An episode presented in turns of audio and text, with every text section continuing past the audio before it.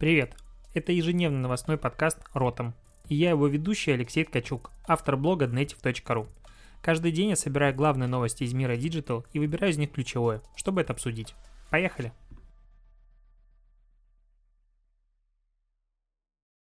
11 февраля, очередной выпуск Ротом подкаста, и заранее тебя предупреждаю с тем, что я немножко приболел, соответственно, могу быть гнусавым, кашлять и все такое. Вообще, писать ежедневный подкаст оказывается не так весело, когда ты болеешь. Ладно, к новостям. Что сегодня произошло? А, ну, это произошло уже, можно сказать, не сегодня, это произошло на днях, но в любом случае об этом не говорил. В Питере, наконец-то, в центре города запустилась а, Яндекс.Лавка, сервис по доставке, очень быстрой доставке еды. То есть они обещают привезти еду из а, магазинов, которые они как бы сами делают, туда люди не могут зайти, за 5-10 минут, максимум до 15 минут. Доставка с полдевятого до ой, пол восьмого работает до пол двенадцатого, супер удобный функционал, по идее, должен быть. Я пару раз заказывал самокат, правда, не сильно быстро привозили, но, в принципе, насколько мы становимся ленивыми. То есть, мне кажется, сейчас каждый э, житель крупного города ну, настолько часто и постоянно пользуется доставкой, просто капец. И все, опять-таки, за счет мобильных приложений, потому что, в принципе, доставки-то и раньше были, и регулярно мы ими пользовались. Но в тот момент, когда тебе не надо никуда звонить, не надо ни с кем общаться, ты просто делаешь в мобильном приложении визуально выбираешь картинки, это все намного удобнее. То же самое, что произошло с сервисами такси. Как бы и раньше мы все все ездили на такси, но в последнее время ездим на них намного чаще. А, тут глобальная новость про то, что а, у нас все-таки хочет, хотят а, правительство внедрить а, программу «Доступный интернет». Напомню, что Владимир Путин на своем обращении к нации, я не помню, как это называлось, сказал, что а давайте-ка мы государственным ресурсам сделаем бесплатный доступ и какому-нибудь перечню самых важных сервисов. И ладно, государственные ресурсы, мы это уже обсуждали месяца два назад, там все логично и, в принципе, теоретически понятно, что а, условные госуслуги можно быть как, скажем так, пакет трафика для таких сервисов, которые ничего там не требуют э, какого-то трафика от операторов, э, включен по умолчанию у всех, есть у тебя задолженность, нет, потому что а, там через 5-10 лет, возможно, такие сервисы станут, в принципе, настолько привычными в нашей жизни, что без них, ну, жить не получится. Но а, главная проблема в том, что как-то, это не Роскомнадзор был, это РСПП так называется штука, которая, вот, как сказать, единый реестр а, сайтов, в котором у людей должен быть доступ э, бесплатный, они установили, ну, тестово, как бы это было, попало в сеть а, список ресурсов, и там был в том числе и Яндекс, там был и ВКонтакте, и Одноклассники, и куча других а, нагруженных ресурсов, трафик которым идет ого-го какой.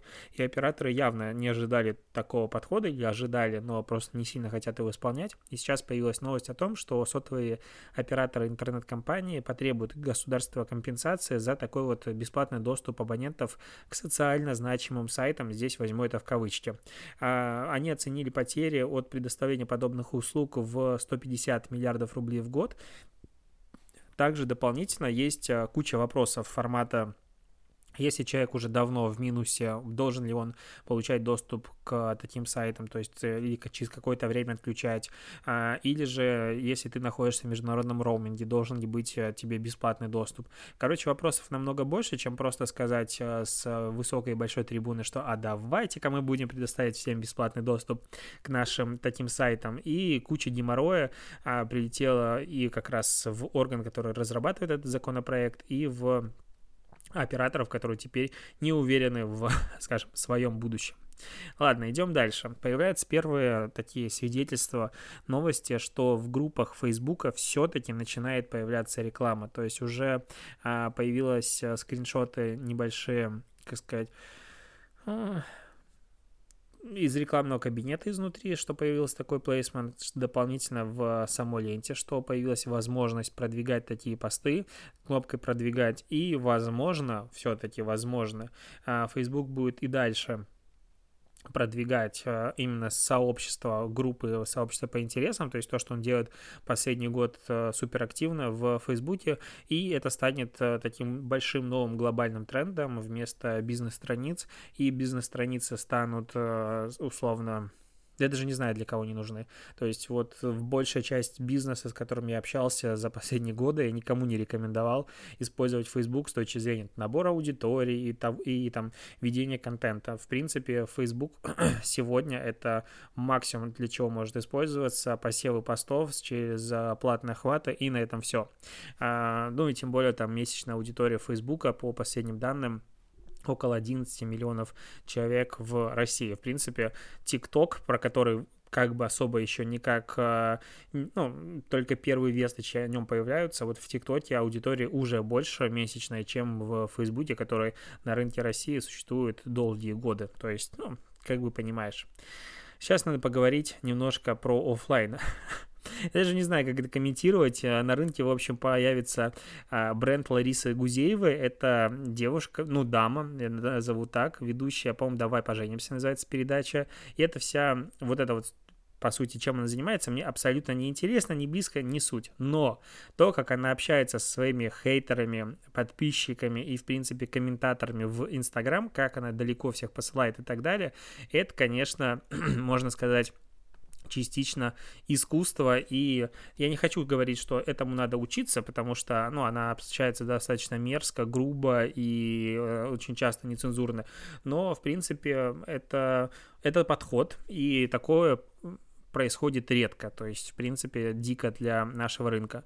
И немножко про коммуникацию. Тёма Лебедев, у него очень странный инстапрофиль, то есть он подмечает всякую странную фигню. Ну, это интересно даже, то есть у него не про красивые фотографии, хотя он много путешествует, у него больше про странную фигню. И он написал пост про то, что где-то там в каком-то аэропорту был вау Wi-Fi, ну, то есть супер крутой. У него залилось 25 э, гигабайт трафика за полчаса, и каким-то образом Ростелеком пришел туда в комментарии и написал, будем стараться и в будущем радовать вас качественным обслуживанием. Видимо, что-то сломалось у них в настройках а, парсинга ключевых слов, и поэтому модератор пришел, ему пришло уведомление о том, что типа вот здесь тебя хвалит, надо отписаться.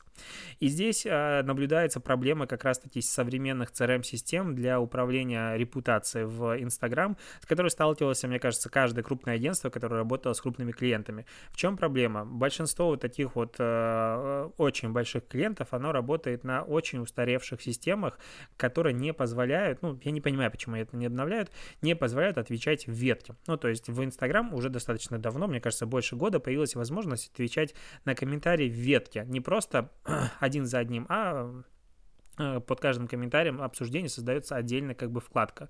Удивительно, что раньше этого не было, не представляю, как мы жили без этого раньше, но сейчас мы с этим живем, мне кажется, уже, наверное, даже больше двух лет.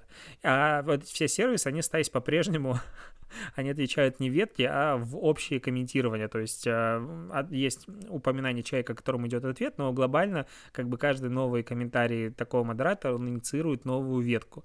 И это супер необычно, супер непривычно, очень кончено выглядит.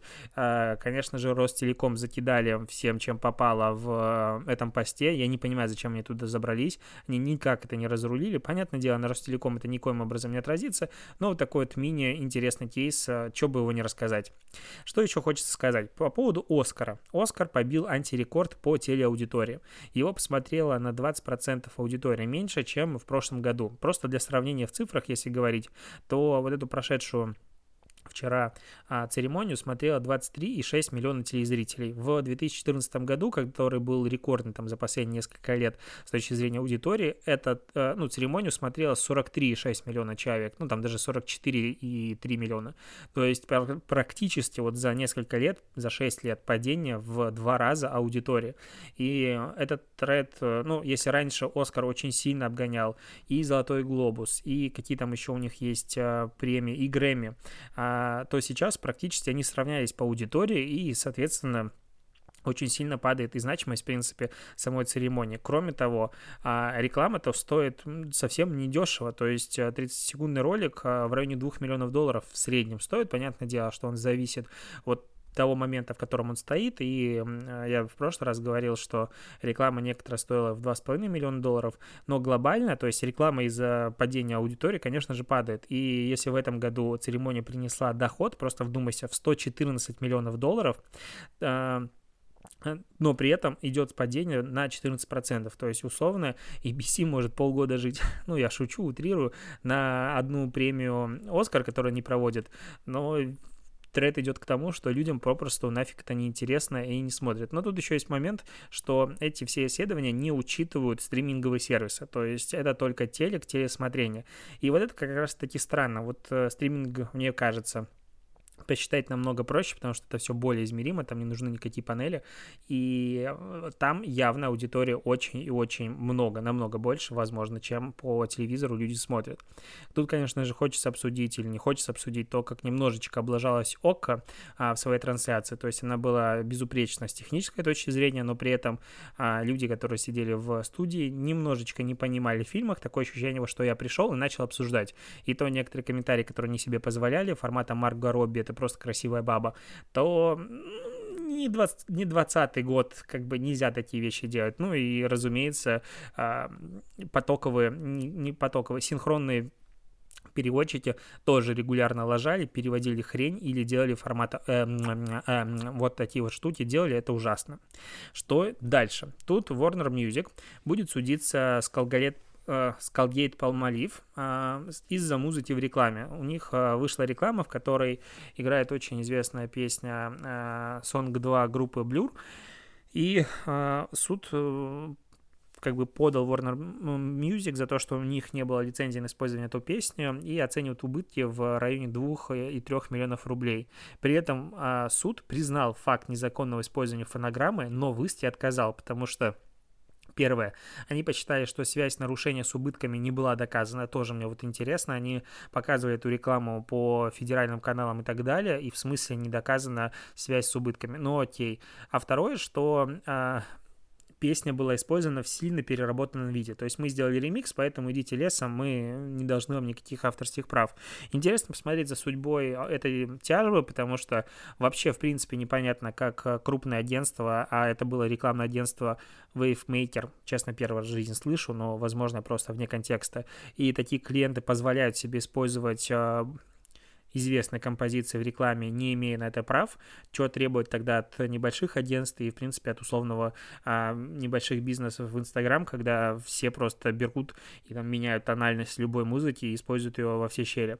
Я, я вообще желаю, чтобы у каждого человека, который берет чужую интеллектуальную собственность, хоть раз в жизни чего-нибудь украли, физически или вот такие а, интеллектуальные права, тогда он совсем по-другому, на мой взгляд, опять-таки, начинает относиться к чужой интеллектуальной собственности. Совсем ты сильно очень общем, пересматриваешь, а, конечно же, взгляд на программы, софт и так далее. Сказал я и вспомнил, что у меня а, Photoshop, конечно же, лицензионный стоит, потому что без него я жить не могу. Ладно, что тут еще у нас?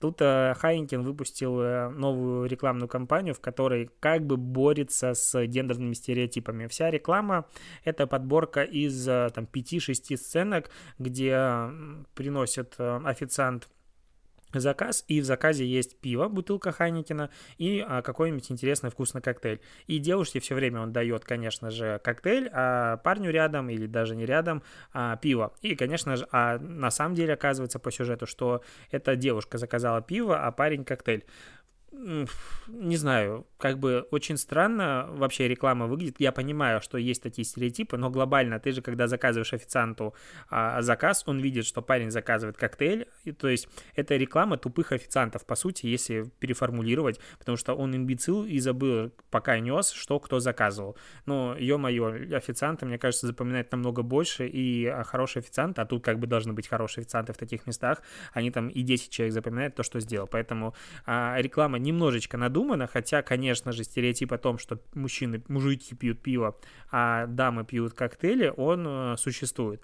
А, с другой стороны, можно вспомнить, что Хайнкин это один из тех брендов, который еще а, в середине, ну, точнее, в конце 2000-х, получается, 2008-2009 год, а, эксплуатировал максимально сильно как раз-таки все эти гендерные стереотипы, потому что можно вспомнить их рекламу с холодильником пива, где мужики залетают туда и орут от счастья, а в это время девушки наверху орут от э, взгляда на гардеробную. То есть, ну, у него как бы тоже рыться в пушку, но это говорит о том, что, в принципе, у бренда нет позиции. Бренд, э, ну, практически у всех брендов отсутствует как таковая позиция, что, к примеру, мы топим за это или мы топим за это. Нет, они просто э, парусник на волнах, а, историк, какую-то вот что-то странное уже говорю.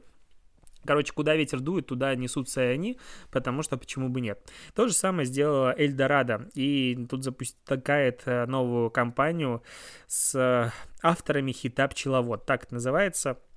Это группа «Раса», по-моему, они из Уфы, если мне память не, ошиб... не изменяет, хотел сказать, не отшибает. Чем-то мне этот ролик напомнил какие-то ролики Гудкова с интеграциями Эльдорадо и Грибов, потому что они также машут головами в панамках. Он что-то несуразно говорит на старте, есть там даже фен, фен, плойка, вот. Я подумал, что он про наркотики поет почему-то на старте. А в любом случае, понятно, на кого рассчитана эта реклама, на какую аудиторию, и а это не в ЦА, можно сказать так, не в целевую аудиторию, поэтому я ее оценивать по сути не могу. Тебе говорю о том, что такая реклама запустилась. А еще запускается реклама Киркорова в, по-моему, пятерочке. А, да, в пятерочке, там, где он рекламирует королевский кэшбэк. Сколько же ему денег отвалили за то, чтобы он сфоткался в, а, с корзинкой, в которой есть Джилет, Ариэль и Head and Shoulders, и спел песню. Короче, просто стыдно.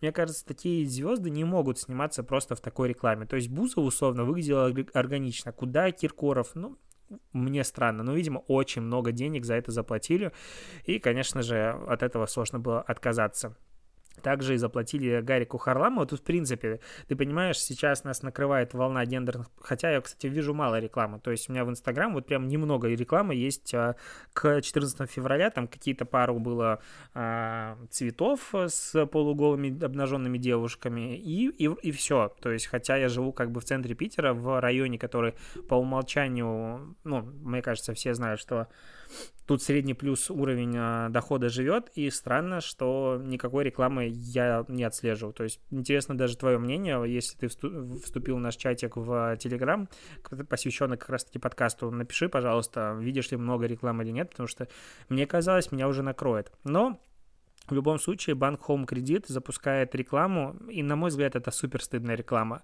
с Гариком Харламовым, суть которой звучит следующим образом. Лучше рассрочка, чем три цветочка, или лучше рассрочка, чем два носочка. Соответственно, реклама, говорящая о том, что мы знаем, что у тебя настолько мало денег, что возьми кредит, чтобы сделать подарок а, своей женщине, парню, мужчине, девушке, а, гендерным праздником, потому что ты нищеброд. Ну, как-то так стыдно звучит. Ну, серьезно, рассрочка на подарки на 14 февраля.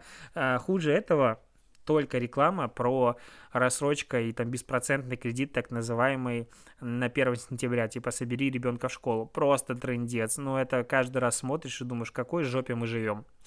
А, как-то даже я не знаю, как после этой мысли продолжать а, продолжать вести подкаст. Тут Facebook вообще тестирует отображение погоды на главной странице. А, и, в принципе, интересно, почему Facebook не интегрирует много таких вещей себе на страницу, потому что он бы мог стать просто интернетом внутри интернета, то есть главным интернетом вообще во всем мире. Вот так вот как-то звучит это. И, наверное, закончу, потому что что-то мне стало грустно, меня давит кашель, и пойду я лечиться. Ты болей, а, желаю хорошо провести день, утро, вечер, когда ты слушаешь этот подкаст. И на этом все. Спасибо, что дослушиваешь.